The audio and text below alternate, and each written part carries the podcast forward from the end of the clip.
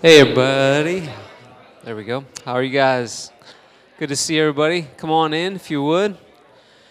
I'm proud of you guys. The cold didn't keep you away. Way to go. We got lot, some pansies, it looks like, that stayed home. And the you can tell them we said that. Yeah. So, no, good to see everybody and welcome to D6. And uh, yeah, it's good to, good to have you here tonight. Hey, um, let me. Um, um, let me take you to your, your handouts. So if you want to grab those, your cards on the center of the table. We've got a new virtue tonight, and the new virtue is kindness. Um, and then you'll notice your bottom line for tonight is there's always time to be kind. So that's what we're talking about downstairs. And, um, and then our new verse is do unto others as you would want them to do unto you, Luke 6.31. So that's a, a verse, again, that we'd encourage you uh, just to lead your families in, okay?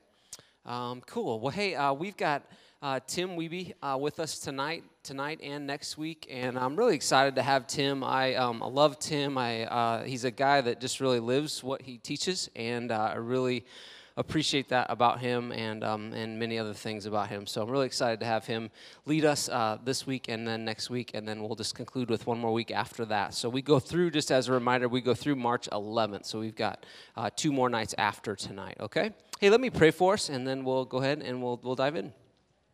Heavenly Father, thank you for tonight. Thank you for this group of parents that's gathered together. Lord, we want to just be sharpened as to how to be um, to be better at leading at home on the spiritual front, Lord. So thanks for this opportunity that you've given us, Lord. Thanks for Tim. I um, so appreciate him and pray that you would just really guide his words. And um, Lord, thanks for his role as a husband and a dad and as a pastor. And um, yeah, Lord, would you allow him, I pray, um, just to really, by your Holy Spirit's power, to be able to teach us tonight, Lord. So we love you and uh, we commit this time to you. We pray in Christ's name. Amen. Awesome.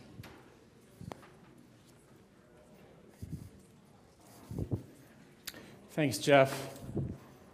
Well, again, my name is Tim. I, I know a lot of you, but there's also a lot of you that I, that I don't know. Uh, but so let me start off this, this evening by just saying I'm excited to be here. Uh, I, I benefit tremendously from sitting usually in the overflow room because we're kind of one, usually the five minute late family. We're one of the pansies. But so, so I benefit tremendously from, uh, from D6 myself. I know my wife does as well. And then, and then we're one of you. I mean, so, so here's a picture of our family. I've got one of these up here just to help you get to know us, maybe. See if this kicks in. Maybe not. Maybe not. Try now. There we go. Okay, so so got four four small-ish boys. They're not so small anymore. Got a nine-year-old, seven-year-old, and twin six-year-olds. But but but I love pictures like this because this is when everything looks nice and pretty. Seriously, like two minutes before this picture, Carrie was sprinting. My wife was sprinting across the backyard ch- chasing one of our boys who didn't want to stand quite so quietly for the picture. So, so it was messy, which I, which I get. That's how a lot of life is. So here's a picture that we took a couple years ago. This is, this is more what our life is usually like, you know, with, uh, with kids crawling over everything, somebody screaming at any given time. So, so, so that's why D6 is so important because, because as, as a dad and a father myself, for my family, we need this anchor uh, in our week just to help keep us pointed in the right direction. Our, our trajectory as a family is set, is set in this direction, but there's lots of things that can, that can distract us from that, that, that can be parts of the ups and downs of, of trying to lead your family spiritually. Uh, in, a time and place that isn't always friendly to that in, in some ways. So, uh, so, so, all that to say, I'm really excited to be here. My, my disclaimer is that I'm going to I'm going to teach on a lot of things that I need myself tonight as well, right? And so so so so the stuff I'm going to say, my wife will be the first to raise her hand and say, "Tim doesn't get this perfectly at all. My kids are running around somewhere in the building right now. If you would interview them, our, like I said, our, our trajectory is set this direction but, but we're all in process of trying to pursue these values. So, so, so here's me saying, let's pursue them together. Let's set our trajectory towards the thing D6 is about, and then help each other towards that in all sorts of ways. So, uh, so Jeff prayed for us, but if, but if I can pray for us one more time, and then just kind of start things that way. We'll, we'll jump in. There are some handouts on your, on your tables. There's actually some fill in the blank stuff. Looks suspiciously like this, so get that in front of you in just a second. But, but let me start off with a word of prayer, if I can. Heavenly Father, God, do thank you for, for, for the privilege it is to, to be called to be parents. Father, for the blessings that offers. But Jesus, we, we also know that there's lots of responsibility involved in that as well. So, so, so God, by your grace, empower us and equip us and encourage us to, uh, to, to, to do this thing called parenting in a way that honors you. Jesus, we love you and we thank you for loving us first. It's in your name we pray. Amen. Well, let me start off with a baseball illustration tonight. Full disclosure, I'm not the baseball guy at all. Uh, I don't really like baseball, but, but it's even because baseball doesn't really like me. Uh, I, was, I was the kid growing up, so this is me doing group counseling. Uh, I, I, was the kid growing up that like was, was always the last kid picked on the baseball team.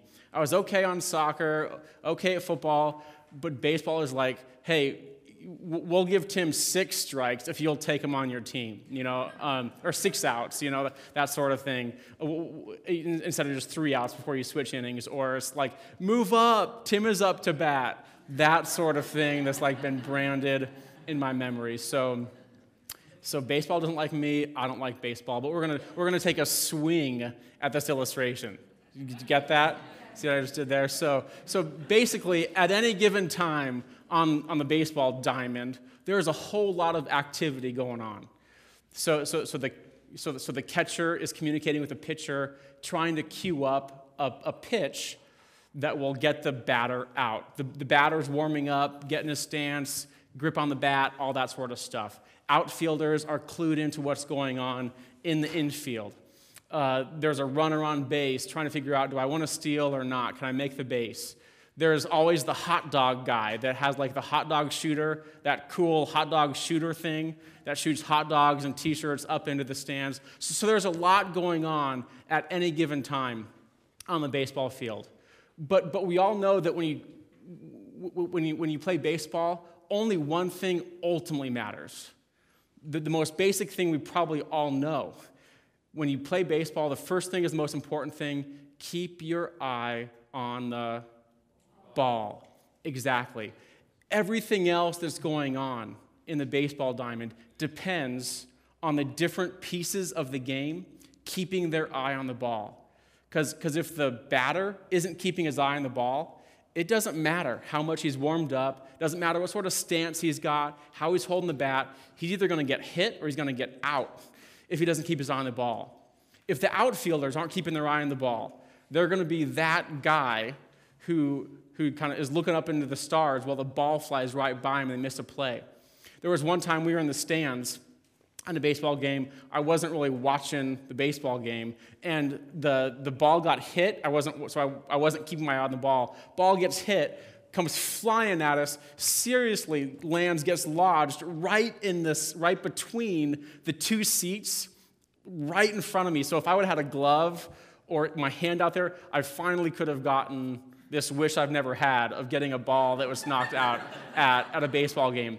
But I wasn't keeping my eye on the ball, and so I had no idea this thing is coming at me. The game of baseball depends on us keeping our eye on the ball, even amidst all the other flurry acti- of activity that's going on there, there in the diamond itself and around the stadium. Parenting is like that. I think there's a, there's a flurry of activity that is always on our radar screen as parents. But, but even amidst this flurry of activity, we need to keep our eyes on the main thing, on the right thing. So uh, a couple days ago, I was thinking, and I'm like, what are some of the things that are on my parenting radar screen? Oh, we just lost it. Might need to pull it up on the. Oh, lost it again. It's close. Okay, so, so here's a few things on my parenting radar screen. So, so for my kids, their friends, their social group, I know how influential that is in my, in my kids' lives because show me a person's friends, right? And that has some tremendous impact on who that individual turns out to be. Their achievements, academically, with the activities they're involved in, leading my kids spiritually. I'm a pastor, and that was the third thing that came to my mind. That should have been first, right? But, but, but, but that's on most of our radar screens. We're here sitting in D6 on a cold Wednesday night because we want to help lead our kids spiritually. Paying for college, huge. Health and safety. We're that time of year where, like, at any given time, one of our kids is usually sick. So that's on my radar screen. Discipline issues never go away. How they're using their free time. Are they getting enough of my time?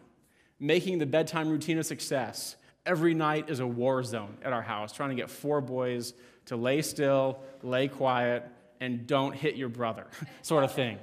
Teaching them responsibility, juggling activity schedules. We had this run of like nine days where every evening we had something a couple weeks ago, super busy. And then seriously came to my mind who's making supper, always on the radar screen as well. So, so we have all of these things on our radar screens as parents.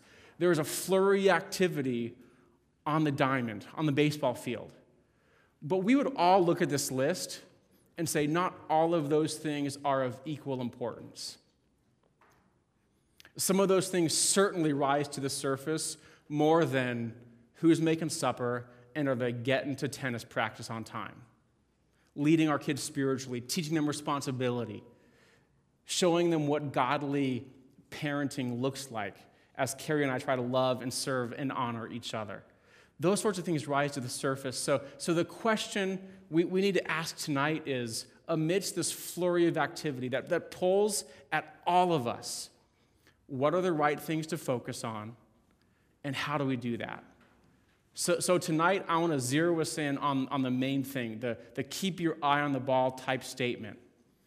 And, and with, with parenting, the ball is the heart of our kids, ultimately, is what we'll be talking about tonight. There can be a whole lot of other stuff going on around us, but if we're not keeping our eye on the ball, on the hearts of our kids, none of the other stuff matters like it should. And so, so tonight we're going to look at just one big statement and then unpack it.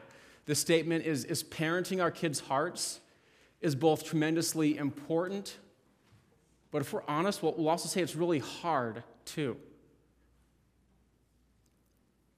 It's tremendously important, it's tremendously hard, but it can be done. So, so, so I want to spend some time looking at what the, what the Bible says about the importance of the heart.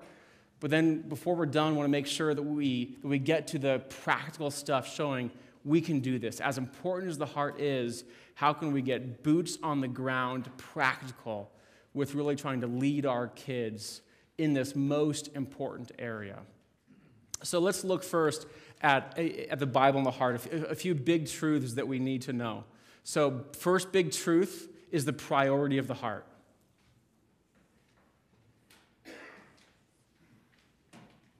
Again and again in the Bible, we see that the heart is a really big deal. First place we'll go is in the words of Jesus himself. So, Jesus is talking to a group of Pharisees here chastising them for some things they're doing and saying. And in Mark chapter 7, verse 6, he says, These people, the Pharisees, honor me with their lips, but their hearts are far from me. That's a scary verse because the Pharisees have the behavior thing down. If you know anything about, about the New Testament and first century religion, the Pharisees were the guys who got it right. Externally, they, they were doing everything the way it was supposed to be done. But Jesus says, no, I don't want to settle for just behavior.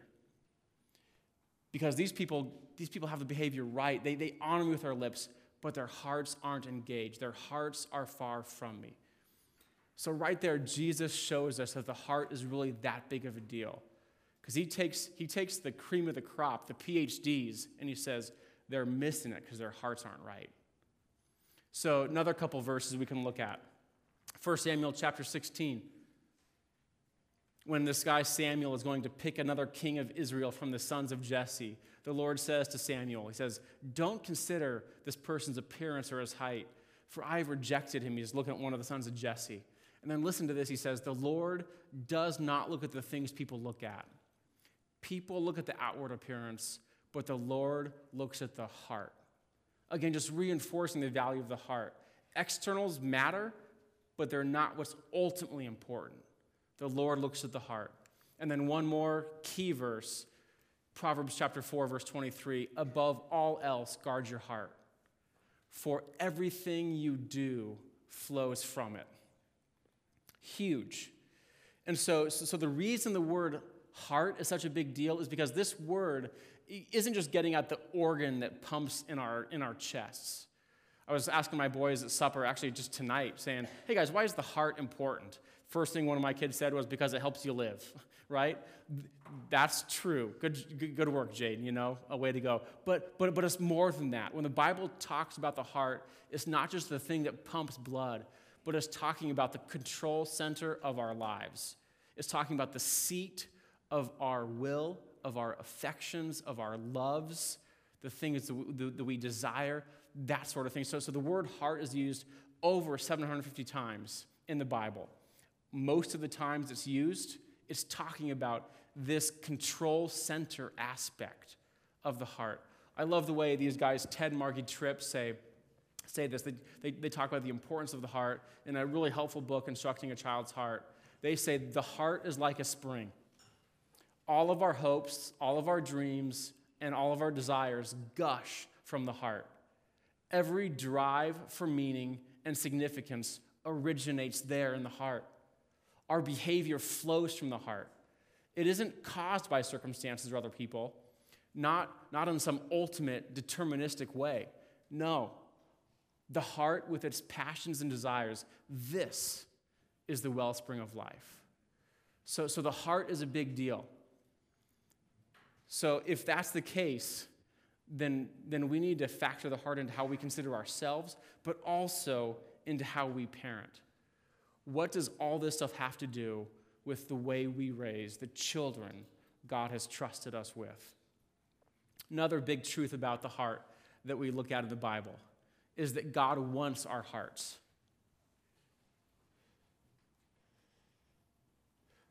The heart is a big deal and God wants it. The verse we talk about all the time here on Wednesday nights, Deuteronomy 6, drives this home. Here says, Hear, O Israel, the Lord our God, the Lord is one. Love the Lord your God with all your heart, and with all your soul, and with all your strength. These commandments that I give you today are to be on your hearts. Impress them on your children and then, and then Moses starts getting tactical. He says, Talk about them when you sit at home, when you walk along the road, when you lie down, when you get up. Tie them as symbols on your hands, bind them on your foreheads, write them on the door frames of your houses and gates. So, so, so in the second half of this passage, there's this flurry of activity. But this isn't just activity for activity's sake. The stuff we do with our kids at, at home, in the car, when we're sitting, driving, anything else, is not just for activity's sake because in the first half of the passage, we, said, we see the reason. Because we want us and our kids to love the Lord our God with all of our heart. God wants our hearts. We're supposed to impress these things on our hearts, and then I think it's a very easy step to say on the hearts of our kids as well. Matthew chapter 22, I think it's written in your notes too, but verses 34 to 40 or 37 to 40, depending on where you start, talks about the same thing where Jesus picks up this command we read about in Deuteronomy 6, and he says the same thing. He says, The greatest commandment in the law is that you would love the Lord your God with all your heart, soul, strength, and mind. So, so God wants our hearts. They're not just important, but, but God wants them because they're important. God wants them. Another big truth is that our hearts don't naturally want God. So here's the problem God wants our hearts, but our hearts don't want God. Let me read a few verses from the book of Romans. I don't think this is in your notes. So if it's not, you can write down Romans chapter 3, verses 10 to 18.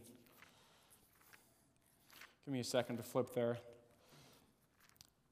But look at everything Paul writes here about, about the, the natural tilt of our lives, the, the direction we're faced apart from Jesus Christ.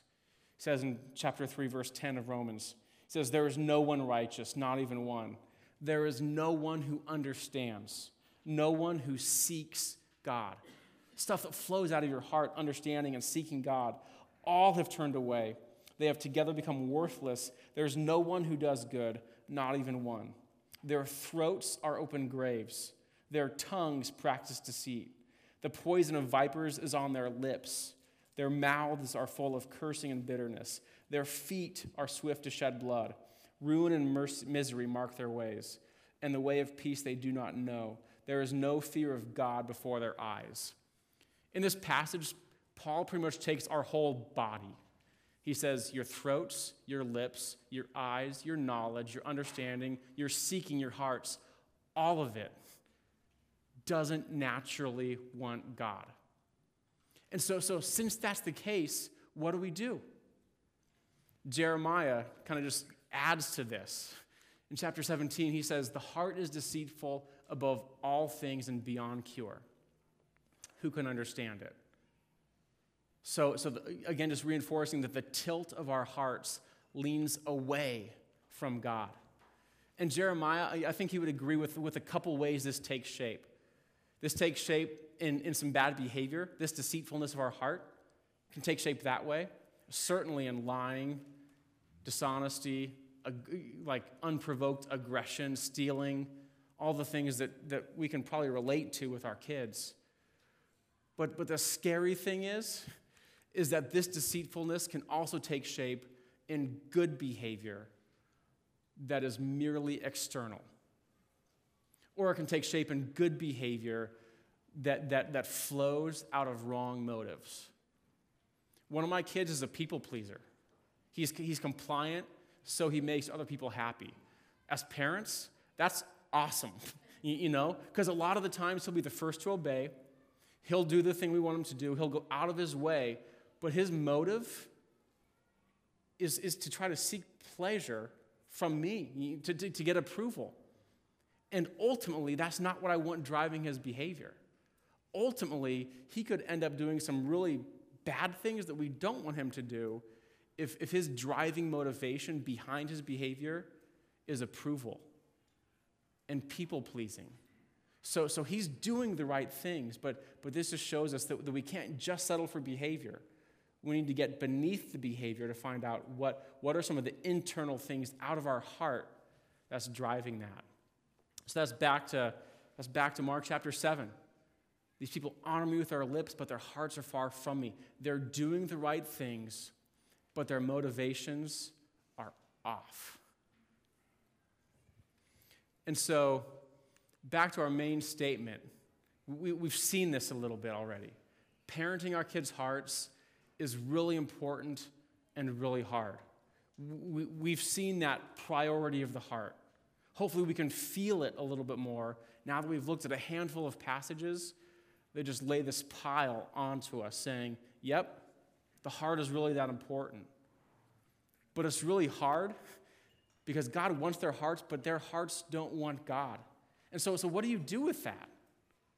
Ultimately, as parents, there's nothing we can do to control it, but there's lots of things we can do to cultivate a heart that responds to God. So here's where I always use the illustration my father in law, who's a farmer. Anybody come from farming backgrounds at all? So you guys are probably going to know all the ways I'm butchering this illustration. But, but my father in law is a farmer. He spends all of his days trying to cultivate the growth of corn and soybeans, trying to cultivate the growth of these things, but he can never control them. He can't just snap his fingers and produce a crop that produces a certain bushel. Is that the right way to say stuff? Bushel of bushel, a, a, yield. There you go. Now I sound official. You, you, you, can't just snap your fingers and, and control what sort of yield you get for corn or soybeans. So he's, he works 50, 60, 70 hours a week, devoting himself to something he can never control. But he knows how important his role is in cultivating, in cultivating the soil so that the yield will be good. So that way it will produce corn and soybeans, and they'll have food to eat and stuff to pay the bills. So, so as parents, we can never control how our kids turn out, but can we spend ourselves in the right way to cultivate the soil of their hearts? So that way, their hearts start to lean a little bit less towards themselves. And by God's grace, a little bit more towards Jesus Christ. Ultimately, what's part of that. And, and, so, so here's the encouraging part that we've seen. So, so, so this can be done through, through cultivating the soil of our kids' hearts. But what, what we need ultimately is a heart transplant. What our kids need ultimately is a heart transplant. I'm not talking about some surgery they get at Children's Hospital. I'm talking about the fact that they need God to, by His grace, step in graciously in their lives and, and take a heart that is naturally bent towards self and selfishness and re, reorient it towards Himself. There's this great passage in the book of Ezekiel, which isn't a book we read all the time.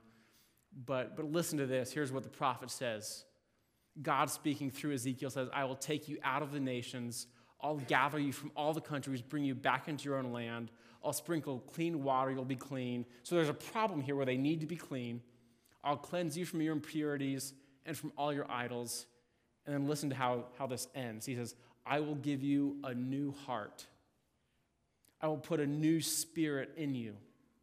I will remove from you your heart of stone and give you a heart of flesh. So, so this heart that is naturally tilted away from God, this, this heart that is naturally calloused, God says, I'll give you a new one.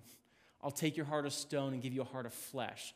I'll put my spirit in you and move you to follow my decrees and be careful to keep my laws. Not simply an example of external obedience, but keeping God's laws out of a heart that wants to obey Him. Man, that's what I want for myself, and that's what I want for my kids. And we, we absolutely need to point them not towards just polishing up the outside of the cup. This isn't Mary Kay spirituality, that as long as you look pretty on the outside, there's me sacrificing my man card by using the word Mary Kay. But, but this isn't just polishing up the, the outside of the cup and not caring what we're like on the inside. This is saying, okay, yeah, behavior matters. Everything Dave Schill said the couple times he was up here, absolutely important. Behavior matters but behavior that flows out of an, out of an inside, out of a heart that loves God, is ultimately what we are trying to cultivate as parents. And for that, a lot of that cultivation isn't just saying, don't hit your brother and brush your teeth before bed. That's not it. It's saying, Let, us look to Jesus who can, who can change our hearts and make it what it's supposed to be. So let's get practical how do we do this? How do we, how do we help point our kids towards Jesus? How do we cultivate a heart that will lean towards Him instead of away from Him? Again, ultimately, we can't. We can't control that, but there are things we can do to cultivate it. First thing is, is we want to assess the heart. And what I mean by that is just having, uh, having our, our radar screen up so that what's going on in the heart of our kids, we're, we're kind of aware of. And so we're not just concerned about whether they brush their teeth or hit their brothers, but, but we're also concerned about the stuff that's going on that they're processing internally. Two really helpful ways to do that are, are one, to listen. Listen to what they say. There's this great verse in Luke 6 that Jesus just says, out of the overflow of the heart, the mouth speaks. Out of the overflow of the heart, the mouth speaks. And so, by, by listening well to our kids, that's kind of a foot in the door, or that, that, that, that's a cracked open window into what's going on in their hearts. Kids will talk about the stuff they're feeling as long as we have ears to listen, parents. So, so again, after a long day at work, you've been working however many 8, 10, 12 hour days. Sometimes you just want to go home and say, hey, let's watch some basketball. So your kids are telling you about their day and it's kind of going in one ear and out the other. Parents, that's not good listening, you know? For, for me or for any of us, we, we need to be engaged when our kids listen. And what I've found is that we don't always get to choose when our kids are going to talk to us. And so we have this little routine we try to do a lot of nights around the supper table where we'll go around and just talk about, hey, what happened in your day? Everybody has to share something, good or bad or in between. And so, so we'll do that. So I'll get some communication from my boys at that time, but sometimes it's not until our oldest is laying down in bed that he'll really start to talk about what's going on and not just, not just recounting events, but talking about how he's processing them. Or when we're driving in the car, just some of the side comments that they'll make. So, so it's not just us sitting down in some full house moment, you know, where, where suddenly I ask a question and suddenly they're engaged.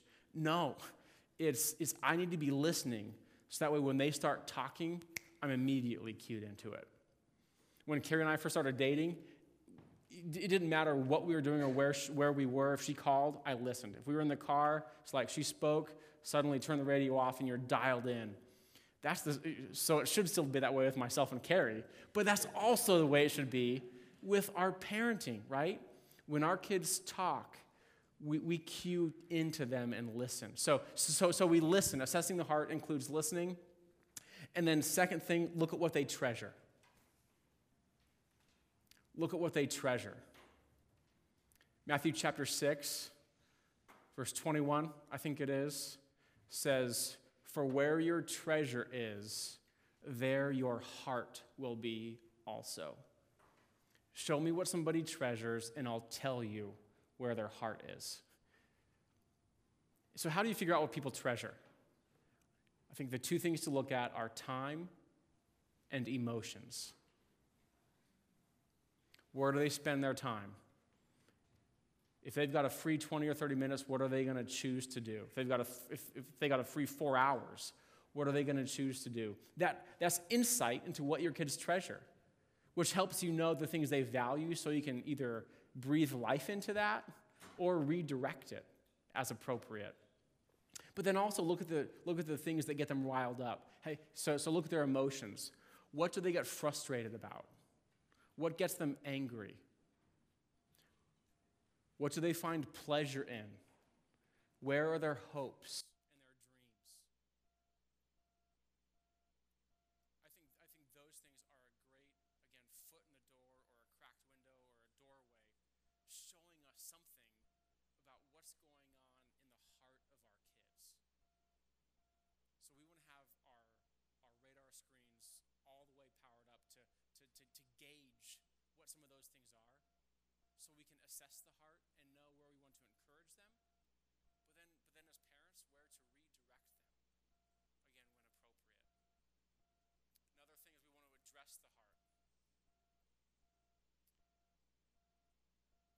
And so once we've, once we've done our best, near as we can, near as we can tell, to find out where our kids are at, what's going on inside of them,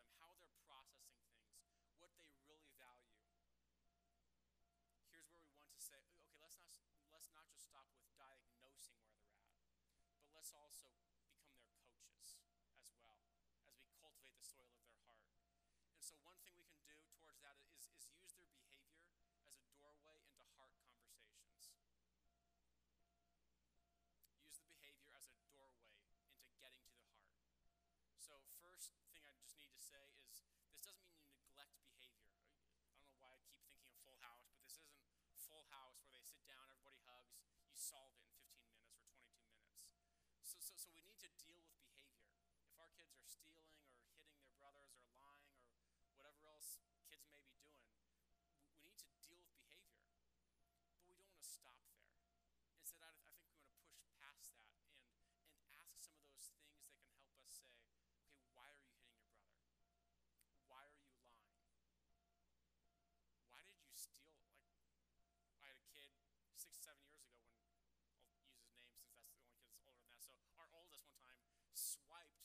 This little colorful packet of post-it notes from from like Office Depot. We were in Office Depot. I see him like totally do the thing where he like looks around. He doesn't know I'm watching him.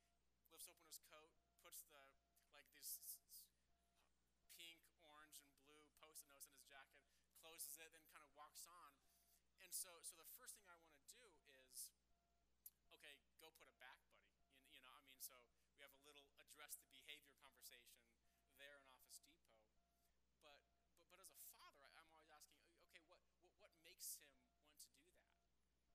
selfishness? Is it lack of contentment? I, I mean, so, so, so, so there's, there's a heart issue behind that. One of our kids, who will go unnamed, tends to be more aggressive than the others. He'll, he'll lash out with a fist or a knee or a foot when he doesn't get his way. He's just, he's just our, our physical one. So as I talk with unnamed boy uh, of mine, you know, we'll, we'll be talking about not just, okay,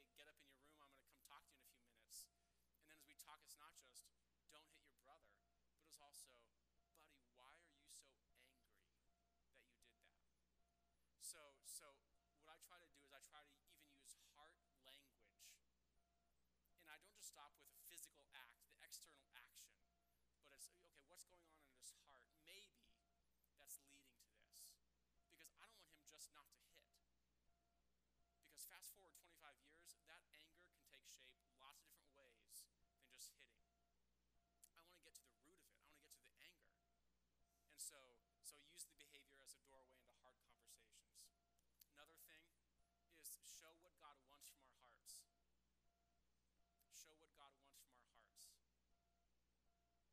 simply, that's just where I remind any of our kids that, okay, let's not get angry.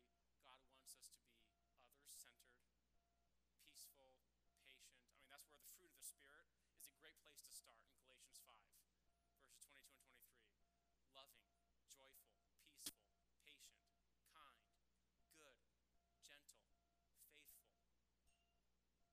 Those sorts of things. That, that's good language, vocabulary, I think, for us to bake into how we parent our kids. So show what God wants from our hearts. Another thing is point out how, how we fall short as parents and, and let, let's even personalize that a little bit more. Show out, sh- point out how I fall short as a parent. Because this isn't, hey, hey Jaden, man, your mom really blows it all the time over here. This is, this is, hey Jaden, yeah, uh, you've seen how impatient I can get. This is so, so your parents know that this isn't just stuff you're imposing or coercing them into, but this really is that important for you. And so, so the, the thing we need to make sure to acknowledge here is, is make sure you're working on this yourselves too as parents. We're not just parenting our kids' hearts. We'll talk about this more next week. Parenting is also a great occasion for us to work on our hearts as moms and as dads. Our kids need to see that. And so these discipline monologues is kind of what I call them because it's never a conversation because the kids always don't want to talk. But like a two minute discipline monologue where, where I give them insight into here's the ways I blow it, here's how I'm trying to work on it in age appropriate, context appropriate ways. And then, second, highlight the offer of a heart transplant without using that language, you know? So don't scare your kids into thinking there's going to be surgery involved. But, but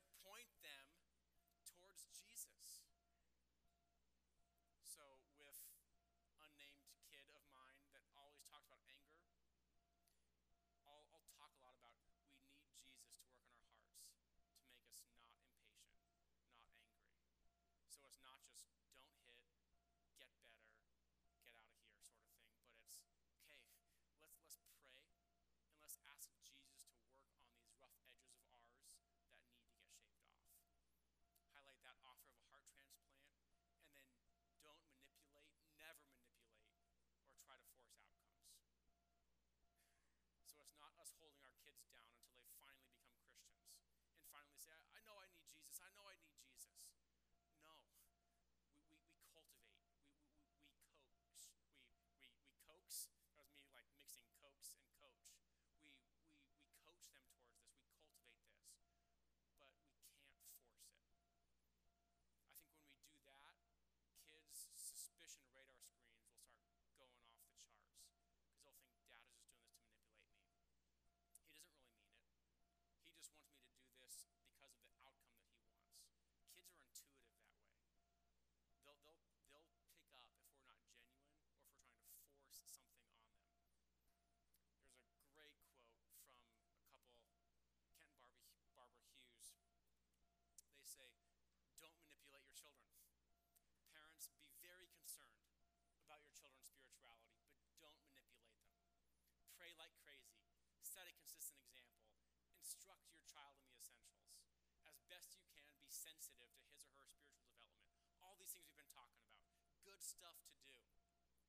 But don't be a nervous Nellie or a nervous Ned. Trust God to work in your child's life in his own good way and in his time. Relax.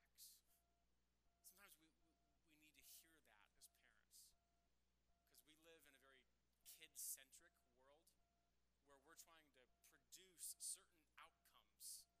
You know, our kids, by the way, are not outcomes, they're children who are created in the image of God that we have the privilege and the responsibility to steward for 18 years until we send them off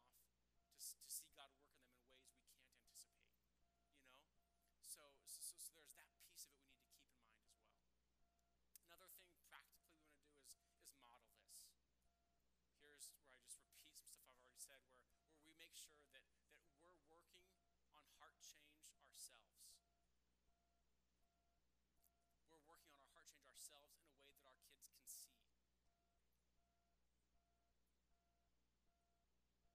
And then finally, we pray. In my notes, I have pray till your knees hurt, you know, or pray like crazy whatever it takes to emphasize that, that prayer is that big of a deal. This is the thing I need to hear. As, as, as, I, was, as I was writing this, this is convicting for me because I don't pray enough for my kids. I pray for them, but not enough. And maybe you never can. But, but this is kind of the one practical area that I want to take some measurable steps to grow in myself as a result of this. And so here's the crazy convicting quote that Kent and Barbara Hughes, again, mentioned in their book. Really helpful book, Disciplines of a Godly Family.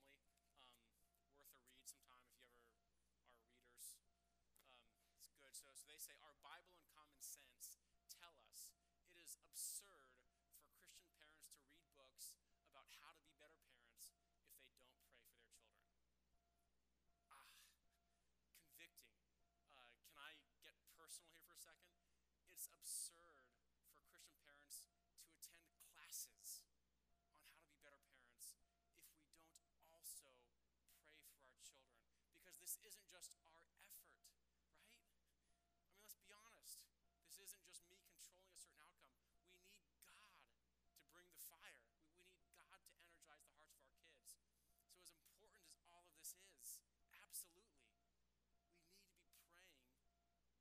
our children.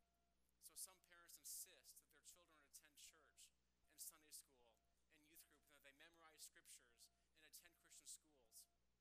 These are all okay things, these are all good things.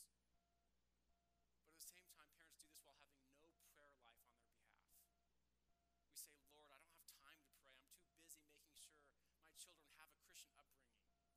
It's a good goal, but sadly, without prayer, this is the way thousands of Christian parents live. So, Brookside, D6ers, let's, let's understand that, that with all of our effort, that is absolutely good and important, and that I want to encourage us in, it's not just up to our effort. We need God to act in ways that I simply can't in the hearts of my kid, my children, to point them towards Him. And so, so this is where prayer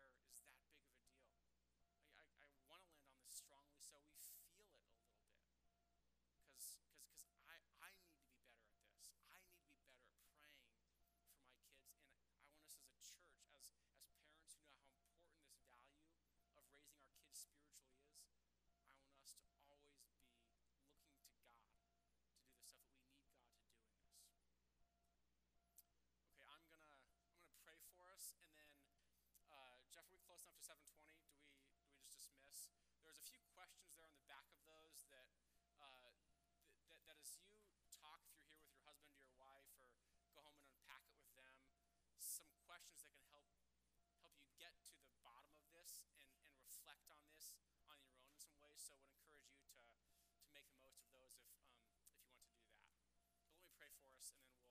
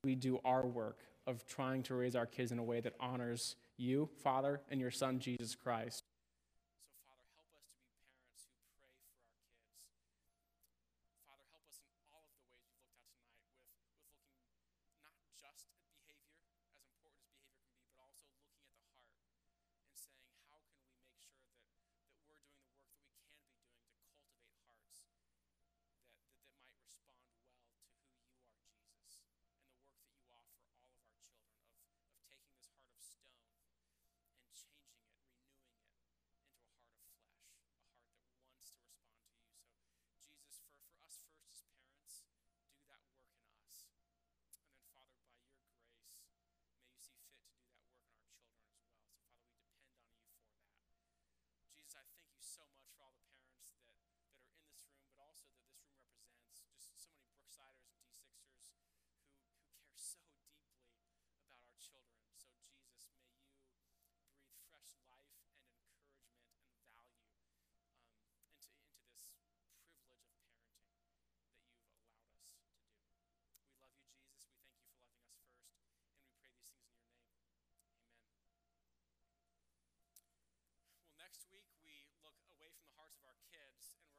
spotlight a little bit on our hearts as parents.